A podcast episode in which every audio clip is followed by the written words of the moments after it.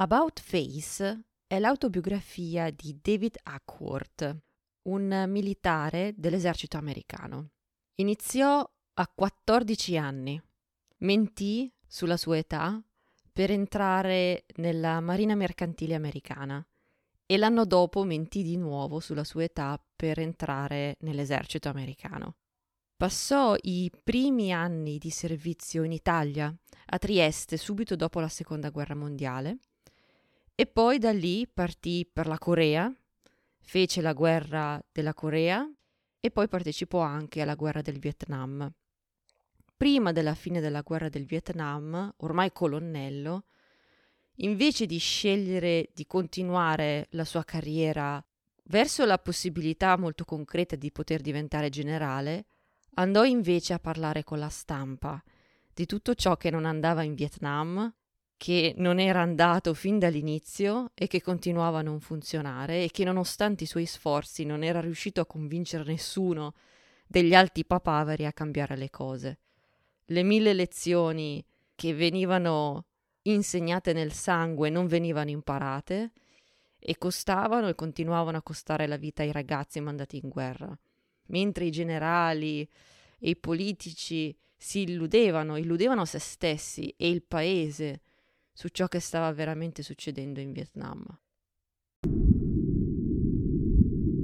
Ciao, io sono Francesca e questo è Libri dall'ignoto. Avventure nelle idee e nella meraviglia. Consiglio molto questo libro, About Face, di David Ackworth, molto bello.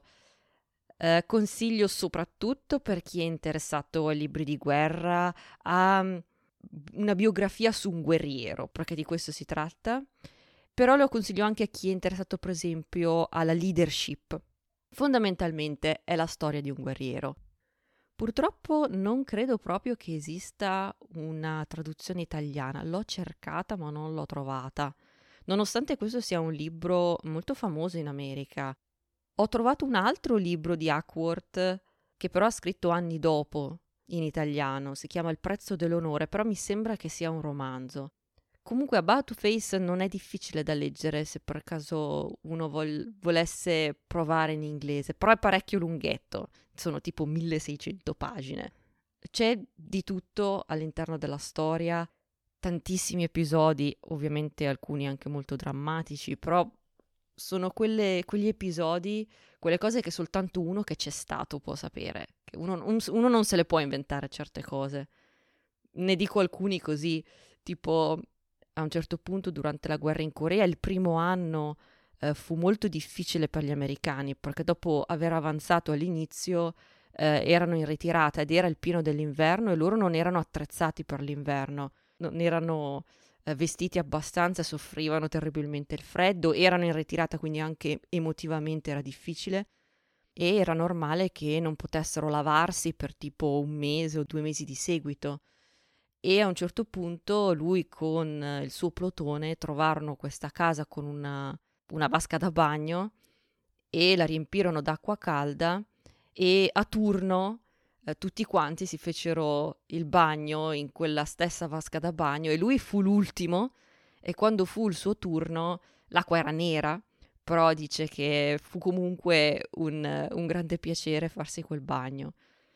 Venne ferito più volte e a un certo punto fu ferito al, al braccio, gli fu fatta un'operazione per tirare via tutti i frammenti dal, dal, braccio. Dopo quell'operazione gli dissero che non sarebbe più riuscito a estendere completamente il braccio. Lui disse no, e scese dal letto e si mise a fare le flessioni tirando sul braccio fino a che praticamente probabilmente spaccò qualcosa all'interno e, fece estendere il braccio a forza nonostante il dolore e eh, rimediò in questo modo al problema. Nel periodo dopo la, la guerra in Corea lui si occupò di varie cose, lavorò al Pentagono, lavorò nelle, nelle esercitazioni e a un certo punto gli diedero in mano un nuovo fucile, la AR-15 da provare, vedere che cosa lui ne pensava. Lui lo provò e disse che faceva, faceva pena, era pessimo, avrebbe soltanto fatto ammazzare la gente. e quello era l'op- l'opinione un po' di tutti che lo provarono. E se lo ritrovò praticamente identico, solo con il nome cambiato in M16, come fucile di dotazione ufficiale nella guerra del Vietnam. Dice che si inceppava, bisognava tenerlo sempre pulito perché altrimenti non funzionava, però eh, cioè, uno può capire nella guerra del Vietnam, in generale in combattimento, come uno poteva tenere un fucile pulito.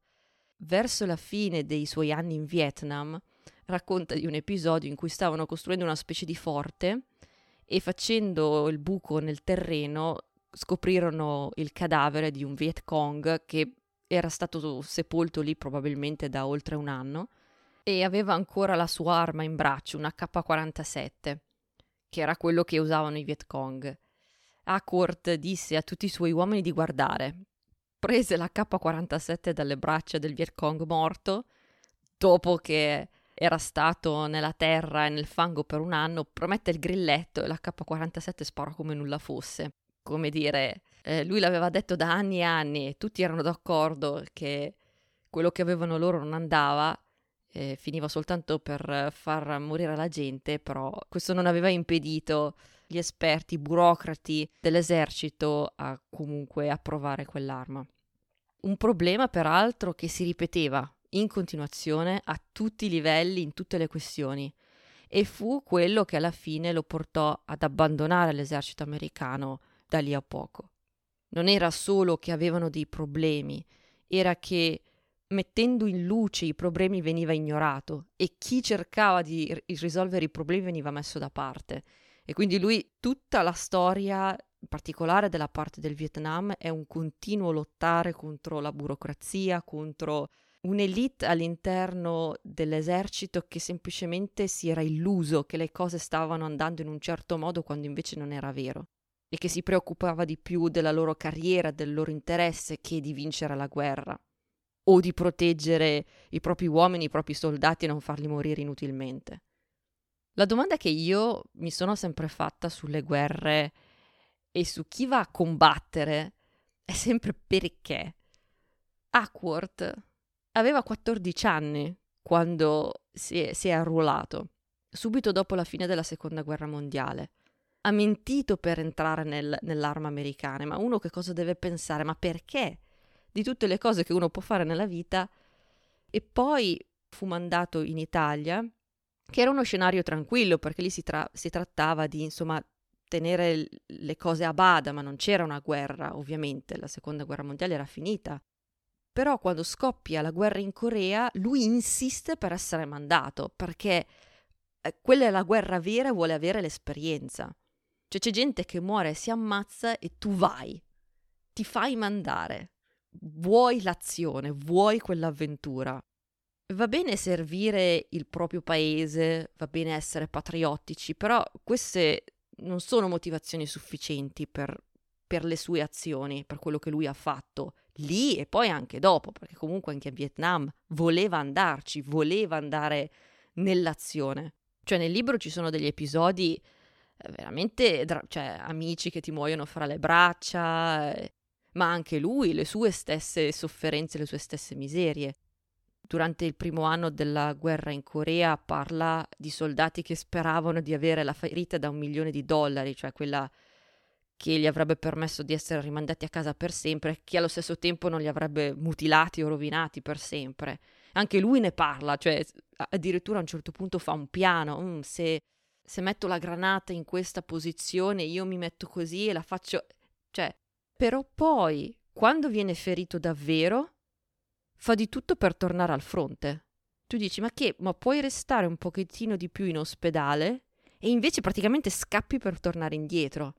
Di nuovo nell'orrore, di nuovo nella sofferenza, nel pericolo. Lo stesso pericolo da cui un momento prima volevi allontanarti. Perché? Cioè, questo non è patriottismo, non è senso del dovere, non nel senso più stretto perlomeno. Cioè, perché entrare nelle forze armate? Perché combattere? Perché rischiare? Perché tornare in Corea quando gli avevano offerto di continuare la sua carriera a casa? Eh, si fa un secondo tour. Perché andare in Vietnam più volte quando avrebbe potuto accamparsi altrove? In parole povere, perché era la sua famiglia. E perché lì trovava il suo senso dell'avventura. Eh, Ackworth era orfano e fu cresciuta dalla nonna paterna, che era una tipa patriottica che aveva vissuto e era cresciuta ancora negli anni della frontiera, quando c'erano ancora gli attacchi degli indiani.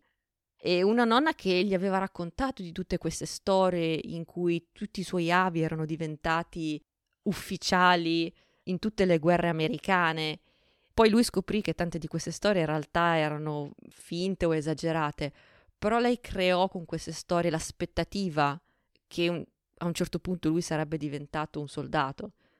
Come si succede spesso con i ragazzini che crescono senza una figura paterna, Ackworth finì per diventare un teppista, fu arrestato dal ragazzino, rubava, aveva la sua gang, eccetera, eccetera, e non, non aveva un punto di riferimento, non aveva nessuno che potesse formare le sue energie in qualcosa di costruttivo un po' per cercare questa famiglia che gli mancava, questa figura paterna che gli mancava, un po' per sfuggire alla polizia, francamente, e un po' per andare all'avventura, eh, per il senso di appartenenza, per quello che la nonna aveva, gli aveva fatto sentire era il suo destino, si arruola. E anche perché aveva visto le fotografie delle Fraulein tedesche e ha detto, ah beh, ma se mi arruolo vado tra le Fraulein in Germania. Comunque si chiede anche lui, mentre è in Corea, perché continua a tornare. E dice, lì c'era la chiave per cui ero così impaziente e perché non avrei mai smesso. Certo, stavo combattendo per l'America, per tutto ciò che era giusto e vero, per la bandiera, l'inno nazionale, per la torta di mele della nonna, ma tutto quello veniva secondo al fatto che la ragione per cui combattevo erano i miei amici, il mio plotone. Mentre proseguivo, conclusi che quella era anche la ragione per cui la maggior parte dei soldati combattevano, il legame incredibile che avviene quando condividi il pericolo. Un intero capitolo è dedicato a Il 400, Collina 400, è un episodio cruento. Alla fine vinsero loro, però la, la pagarono a carissimo prezzo. Compagni che gli muoiono tra le braccia e praticamente nessuno che ne esce senza rimanere ferito, lui compreso. E dice: Non ho mai voluto morire, ma non ho mai avuto paura della morte. Immagino di aver sempre saputo che il prezzo per essere ammessi alla vita è di entrare in debito con la morte. Mio padre e mia madre pagarono il debito prima che avessi un anno e lo zio Roy appena otto anni dopo. La sua fu una morte che si era attardata dopo il gas mostarda e le altre ferite sostenute durante la Prima Guerra Mondiale. Per me, immaginavo fosse una questione di tirare il dado. Era davvero una questione di fortuna e di probabilità. Tante più missioni, tanti più scontri, più alta la probabilità di essere eliminato. E se dovevi andare, certo era meglio andarsene eroicamente, ma il vero eroismo, pensavo, era ritornare al fronte, quando conoscevi il copione e come il gioco veniva giocato, e quando sapevi cosa significava avere acciaio caldo attraversarti il corpo, e le tue ferite guarivano in un reparto pieno di ragazzi della tua stessa età, che avrebbero potuto non riuscire più a camminare, vedere o pensare come prima. In tutto il libro c'è una serie di rivelazioni sulla natura umana che si mostra quando le persone sono sotto pressione. Ci sono tanti episodi, però ne faccio uno, ne racconto uno esempio. Nel periodo tra la guerra in Corea e quella in Vietnam, eh, tra le cose che Ackworth eh, fece fu addestrare eh, le nuove reclute, fare in generale delle, delle esercitazioni. E durante una di queste esercitazioni Ackworth fu chiamato alla radio da un tenente colonnello, che era anche lui coinvolto nell'esercitazione, che gli disse via radio che c'era stato un incidente. Un camion con eh, le munizioni si era rovesciato in un campo di fango e il ragazzo che, che guidava il camion era rimasto con il braccio incastrato sotto. Il camion aveva preso fuoco e ovviamente c'era il serio pericolo che le munizioni sul camion esplodessero e, e via radio gli chiese ma che cosa facciamo? E Ackworth dopo essersi accertato che non c'erano veicoli nelle vicinanze per poter districare il camion e spingerlo da parte e capendo che il ragazzo incastrato sotto, eh, cioè sarebbe stato mangiato dalle fiamme o saltato per aria, Ackworth disse a questo tenente colonnello di prendere un'ascia e tagliare il braccio al ragazzo. Avrebbe perso un arto, ma non la vita. Ackworth continuò con l'esercitazione e poi alla fine dell'esercitazione, quando si riunirono di nuovo, scoprì che per fortuna all'ultimo istante era arrivato un altro veicolo che era riuscito a estrarre il ragazzo e l'avevano portato in ospedale tutto in un pezzo unico. Però Ackworth si chiese per parecchio tempo, per anni, perché quel tenente colonnello aveva chiamato proprio lui. Cioè lui non era lì presente sulla scena, non era quella persona abbastanza competente per prendere quella decisione da solo, perché non era stato capace a prendere quella decisione da solo. E sta domanda gli rimase in testa a lungo, soprattutto perché notava che questo tenente colonnello, che non era stato in grado di prendere quella decisione da solo, decisione dura però necessaria, continuava a fare carriera. Lungo tutta la storia c'è questo graduale risveglio verso la realtà di come le cose funzionavano nell'esercito. I problemi venivano nascosti, la gente capace di condurre i soldati sul terreno veniva messa da parte, a favore di persone che avevano un'alta educazione però non avevano abilità di leadership, non avevano grinta sul terreno. La burocrazia era una roba spaventosa. Poveretto, tutto ciò che cercava di cambiare all'interno di questo meccanismo veniva bloccato oppure aveva un effetto soltanto limitato, appena lui se ne andava tutto tornava come prima. Per dire, le reclute che, che sarebbero dovute andare in Vietnam venivano addestrate soprattutto a livello teorico, non, non gli venivano insegnate le basi, cioè come rimanere vivi e le esercitazioni che facevano sul campo venivano fatte a San Luis, dove d'inverno c'è la neve. Il terreno non c'entra niente con la giungla del Vietnam, quindi questi poi si trovavano in Vietnam in, in un ambiente completamente alieno e, e non sapevano come comportarsi. E questo ovviamente costava vite. E soprattutto costava vite inutilmente. Per mille volte ha cercato di far capire ai grandi papaveri che non potevano combattere la guerriglia dei Viet Cong con la strategia classica da seconda guerra mondiale. E però tutti dicevano ai loro superiori che la guerra andava bene, falsificavano i risultati e così gli alti papaveri poi andavano dalla stampa a dire che c'era stata una battaglia vittoriosa e decisiva e in realtà sì, avevano magari preso il villaggio, però in realtà c'erano stati gravi perdite inutili a causa di errori strategici fondamentali e quello che avevano preso era un villaggio di nessuna importanza che avrebbero comunque abbandonato due settimane dopo e che i Viet Cong avrebbero rioccupato un mese dopo. Praticamente lui lo aveva capito subito che le cose non stavano andando bene dal primo anno e no, non è riuscito a farsi ascoltare da nessuno. Persino quelli che in fondo erano d'accordo con lui ignoravano la cosa e facevano i loro interessi.